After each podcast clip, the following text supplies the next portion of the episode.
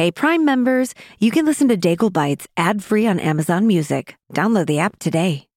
Daigle Bites.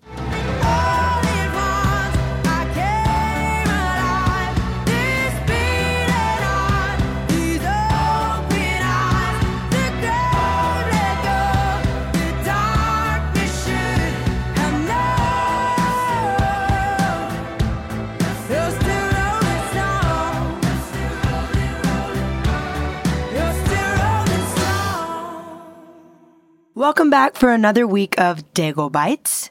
We were scheduled to be out on the Lauren Daigle World Tour when this episode was set to release, but things took a pretty hard turn. We ended up postponing our spring and summer shows, but we're so excited to get back out there as soon as we can. I was asked this question in Baltimore, Maryland. It is actually probably one of my favorite questions because I I thought you know, a lot of times people wonder, why do we wake up in the morning? What is it that excites us? What is it that we look forward to, especially in the world of touring because we're in a different place every single day. Um, so in Baltimore, I was asked, what inspires you to get up every day on tour? Oh, I love the shows. Getting out here and getting to meet all of you. I, I know it sounds like you probably heard that every day, but it's so true. I wait it's kind of like this countdown all day long. So I wake up as late as possible so I don't have to count down very long. So I wake up around like noon or one o'clock. And it's honestly because I, I look forward to this so much throughout the day. I kind of try to chip away as many hours as fast as possible because just being with you, I wouldn't have heard Scott's story had he not been here. I wouldn't have heard Macy's story had she not been here. I love hearing people's stories and getting to interact with you guys. It, it really makes the separation between the stage and the audience a lot smaller. That's how I like to live. If we bump into each other in the grocery store, I like to actually give you a hug and say hello. And that's what this is. This is a um, very large supermarket today. And I just love getting to sing. I, I, I sang all around the house when I was a little girl all the time. My mom would always say that I could sing before I could talk. And I think there's something to that. Like singing just, it makes my heart explode. I feel like a lot of times I can express what God puts on my heart or express who I am more through singing than even through just speaking. So I think getting into that creative space is something I really look forward to in the day, getting to share that with you guys. Piggybacking off of the previous question, I was also asked, how do you maintain such love, joy, and warmth on the road?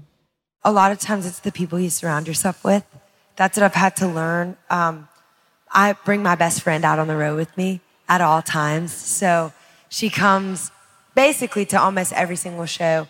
Uh, she does all the styling for me, and that's my little secret way of having her out all the time. But she's just a good um, person to see in the mirror. You know, whenever you, whenever I look at her, it's like I get the reflection of Christ, and so I can know, wow, that's that is this element of joy that, like for instance, today we had all of these great plans to go ahead and put on our workout clothes, go to the gym, we ended up driving for two hours, just sitting in the car, driving, singing songs at the top of our lungs, like totally missed the boat on the workout. but those are those moments that I just pull a friend and say, all right, let's just do this. Let's just live like, like that childlike faith every single day. And I remember there were moments where uh, touring didn't feel like that, where touring felt heavy and weighty. And I just remember the Lord telling me, I, and I told them it's wild that I actually said this week to Hannah, that's the girl who comes with me on the road, and then my other best friend is Jen, and she comes out here and there. And we were all together this past week because it was Jen's birthday.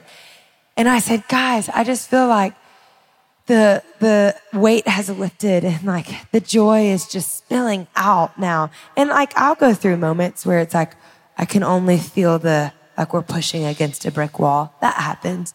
Um, but I've been given like the gift of so much joy. I have people in my life that are joyous, and I have Christ that He.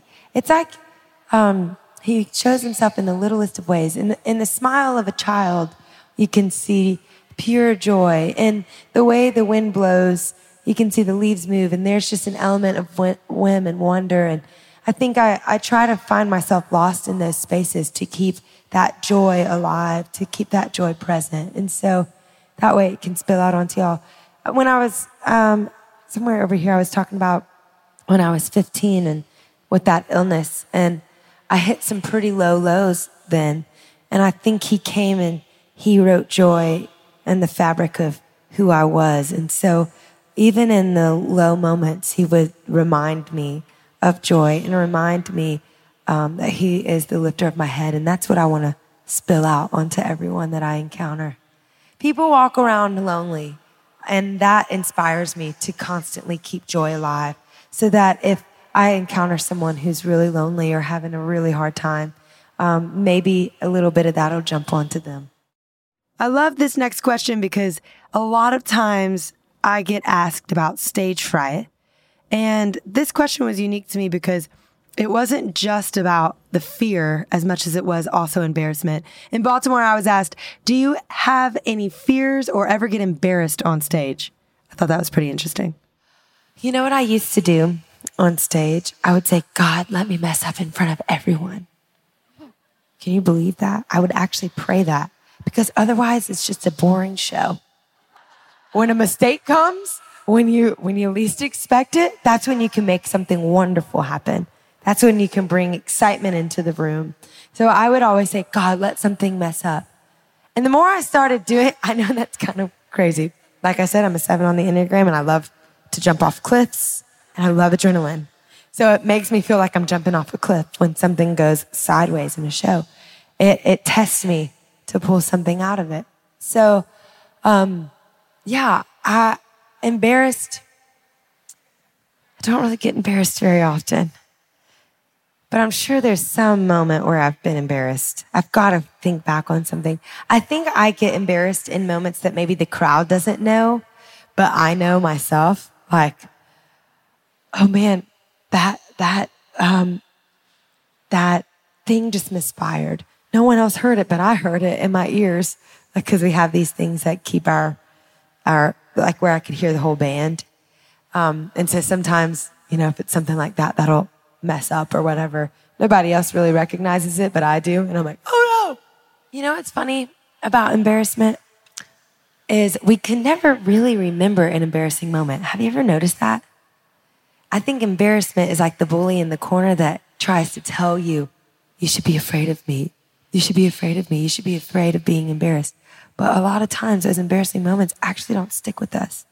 So they're just trying to act a little bit bigger than what they actually are. They're trying to be a lot tougher than what they actually are. They're trying to be a lot louder than what they actually are. And the second you can realize, huh, I, if I'm free in front of people, then embarrassment can't be the bully in my corner. I just actually love to be free. And free is there even when embarrassment comes and tries to taunt you. It's not real. So all those embarrassing moments that you might feel like you have or you might feel like you're going to have to face one day, you can just push them off to the side because even the ones you've experienced, you don't even remember. They're not even that big of a deal. Isn't that cool? In Spokane, Washington, I used to say Spokane. And then I was told, no, it ain't Spokane, baby. It's Spokane. I'm like, yes, sir, I will do what you say. Spokane, Washington. I was asked, what was the night like performing at Carnegie Hall? I think a lot of people would be surprised to know it was not my easiest day, but definitely one of my favorites. I tell everybody all the time the sound at Carnegie Hall can only be found at Carnegie Hall. It is, it is so surreal. It's so incredible. Um, and the way, the shape of the room, it's just so warm in there. And we had a 400 person choir singing with us and they, it was a volunteer choir. Like they flew in from all over the world. We had people from South America, people from Australia, people from Canada, people from here in the United States. People flew in from all over. And I just remember thinking, man, this is, it is so humbling. I just couldn't keep the tears away just thinking that people would be this invested to offer up so much of their time and, and resources to be a part of a night like that. And then we had, um, I think it was, was it 32 piece orchestra or something like that behind us as well. So that night for me was over the top. I mean, it was, it was so surreal. Um, but I just remember feeling like the presence of God was there in a really special way too, because um, I was there. This is not a trend. It doesn't happen often, but I ended up getting the flu and I didn't know it, but I just was like, man, my voice is acting really weird. And this is so, super common for me. I'll be sick and just not even know because I'm like blazing on to the next thing. I just, I love life and I have a lot of energy. So it takes me a while to realize, oh, I'm actually kind of sick right now. So it was one of those days I was like, man, my voice isn't working like at all. Something weird is going on. I've never had this happen. Well, sure enough, it was like five o'clock. This is the stuff like artists never talk about, but I'm like, it's okay. Let's just blow up the whole taboo thing. So it's like five o'clock in the afternoon. We start the show. I think it was seven or something, right? Mind you, I didn't even realize that there was no opener or like starter set. I had no idea. So I'm like, okay, so the opener goes on at seven. They're like, there is no opener, Lauren. You're doing the whole show. I was like, wait, what? They're like, yeah, the whole show. I was like, oh my gosh. So you can imagine that pressure being added as well. Like it wasn't just, we're going to do an hour and a half set and they're going to do 30 minutes. It's a two hour night.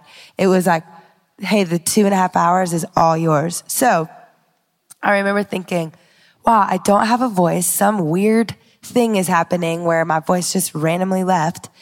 And it's five o'clock.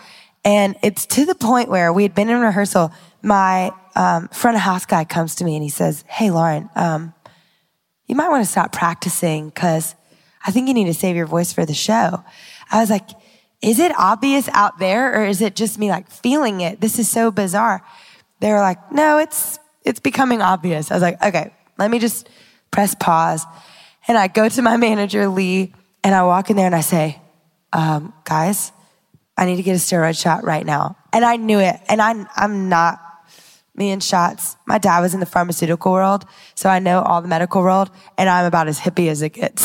so I'm like, give me all the natural stuff. But I looked at him, I was like, something is wrong. And do you know the next morning I woke up sick as a dog. I had, I ended up having the flu. But the, the whole point of why I told that story is because that night, it was like it was that one of those mo- moments in life where you can see all the pressure facing you, staring at you. I had family flying from all over the country. It was one of those kind of events. And the thing about Carnegie Hall that makes it really special is you can only be in, the only way you can play there is if you're invited. It's not, it doesn't work like how a normal venue works. Um, so there was kind of this pressure surrounding it. And it was like, of course, that's when I'm going to be my weakest. So I feel like that night was really, really special to me because I got to just stand on stage and feel like God was just holding my hand through the entire performance. And it, it really became one of my favorite nights, honestly. The sound was so rich. The people in there, the presence of God was in there. And it, it felt like, um, it really just felt like worship. So yeah, you know, I, I don't know. Raise your hand if you, if that, feels like identifiable, where you feel like those moments where the greatest amount of pressure combines with like your one of your greatest weaknesses and then you see such bountiful fruit come from that it was kind of one of those nights that it wasn't exactly what i thought it was going to be but it actually became beautiful in a completely different way in portland oregon i was asked how do you protect your voice while touring i have like a little cold going on right now it just came on today. I woke up and I was like, what in the world is happening? My world. And um, so we have, in those moments, we have these three set lists that we go by. And it's to keep the quality of the show the same regardless of the set. So I have a set like, everything's awesome. We're to live the best life ever. And the, oh, I'm kind of feeling under the weather set. And the, oh gosh, I can't do it. I'm, I'm over. Life's over set and um, we just modify honestly like we say okay if we have to take out one song what song can we re- replace it with that keeps the set equally as rich. Um, and I think a lot of times, like being an artist on stage, that is your demise. Like there is, it is the worst feeling when I told someone this in the car. I said, it's like feeling like someone cut off your hand whenever you feel like you can't be 150%. And then you realize, wow, this overachiever, she needs to die every now and then. Like, really, she needs to just be put to sleep. Chill out, sister. Because 100% is actually beautiful. And 80% is actually beautiful if it's an honest time. And so um, I would say if you ever feel pressure to personally go less than what you think you're able to bring, don't consider that as like, oh, this is a worse set. Me having to have boundaries and take a few steps away from my norm doesn't mean that you're not equally as great. It means you're actually taking care of yourself so that you can sustain for all the time that you need to sing and do things. So, what do I do to stay keep up with my voice? I I work on it all day. Really, I am not at that place where I can jump out on stage and everything is absolutely perfect. And I think that's going to take like another 20 years. I steam and I just make sure that um, I'm working with a vocal coach all the time. And I actually love it. Like I love the craft. We we talk about spending 40 minutes a day, like in 10 minute intervals of just like humming or gargling to because gargling's like actually really good. I know it's so weird, and I might do it a little bit tonight. Sneak peek, woo. Um, but it's actually really healthy for for your voice because it relaxes all the muscles around um, your vocal cords. Anyway, there's a lot of little techniques like that that I I do to just keep up with throughout the day. In Dayton, Ohio, I was asked, What is your favorite song to perform live? And I've got to be honest, I make a different song up every single night because it's so daggum hard. I love them all. But here's my answer I, w- I actually love Still Rolling Stones. That's one of my favorite songs because there's just so much energy to it. It's a lot of fun. Um, I love, um, I love Turn Your Eyes Upon Jesus. That's probably my other favorite. I just, it has so much soul and so much history in it. Um, I love your wings because we get to dance. That's fun. I love you say because you guys sing it really loud. um, I could sit here and you know what would happen? I would start to list every song on the record. I just love to sing. I just love being with you guys and I say this every Q&A, but it's the truth. They say that songs are like your children. You love all of them equally as much, but in very different ways. You don't have a, a favorite. That's how songs are. You can't have a favorite. You just love them all in just different ways. In Dayton, Ohio, I was also asked, What's the craziest miracle you've seen happen on tour? I love this next story. There's this one girl, it was amazing. This one girl, she was going to, she stood like this, like her hips were over here, and then her back was like this. She had crazy scoliosis. And we prayed for her backstage, and it's kind of, well, it's two part story, but we prayed for her backstage because she was going in for surgery, I think the next week or something like that. And they had done an x ray to determine, like, they're going to have to um, do whatever procedure. She was a little nervous about it. And after that prayer, she had to go back in the following week to do a follow up x ray prior to the surgery. So she's like in her gown, about to be wheeled in. And the doctor said, Oh, I accidentally grabbed the wrong x-ray. They must have switched your chart. I'm so sorry. Let me go back in and and talk to the nurses and get the right x-ray. Cuz there's no way that this is your back. So he comes back and thinking there is not it's not possible that this girl was here just a couple weeks ago and now she her back is completely fine. And it ended up being her x-ray and she her back was like pretty it wasn't all the way straight, but it was significantly straighter and they didn't end up performing the surgery. So she sent us an email of the before and after x ray, and it's like insane, insane. And the crazy part is that was the first miracle I had ever seen when I was six, or no, I think I was 10 years old. I was at a summer camp, and this man was praying over all of us, and um, he, this one girl had scoliosis, and he laid hands on her and she started screaming. And she ha- he, he had all the children, like all of us, laying hands on her as well. And she started screaming. And I'm like freaked out. Like, what is going on? I, I didn't grow up in a church like that, so it was really new for me. Um, and her back started straightening literally like right before our eyes. Like you could see it through her skin straightening. The next day, her knee ended up slipping out of socket and the ambulance had to come get her. But think about it if a back is actually straight and that's the first time her body has ever experienced a straight spine, the rest of her joints and stuff are having to adjust to figure out like what's going on. So, anyway, I, yeah, I love miracles. I welcome them. I'm like, Lord, I don't care if it looks crazy. Like, bring it on. It's so liberating to to watch and to get to be a part of that kind of hope. So. Thank you for tuning in to another episode of Daigle Bites. We're finalizing those dates as we speak. So, to all you ticket holders, keep your tickets. They'll be honored at those future shows. Stay tuned. And for all those important details, keep checking in on my social media and laurendaigle.com. We're going to keep communicating all we can as soon as we can, I promise. We love you and we can't wait to see you. Thank you so much.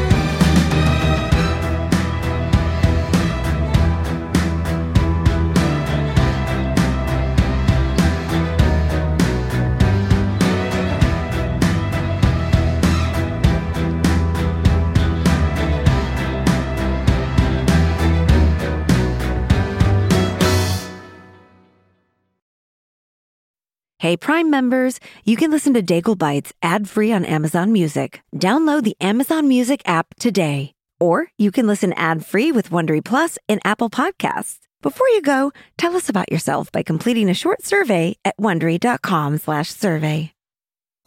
For more than two centuries, the White House has been the stage for some of the most dramatic scenes in American history. Inspired by the hit podcast American History Tellers, Wondery and William Morrow present the new book, The Hidden History of the White House. Each chapter will bring you inside the fierce power struggles, the world altering decisions, and shocking scandals that have shaped our nation. You'll be there when the very foundations of the White House are laid in 1792, and you'll watch as the British burn it down in 1814. Then you'll hear the intimate conversations between FDR and Winston Churchill as they make plans to defeat Nazi forces in 1941. And you'll be in the Situation Room when President Barack Obama approves the raid to bring down the most infamous terrorist in American history. Pre order The Hidden History of the White House now in hardcover or digital editions wherever you get your books.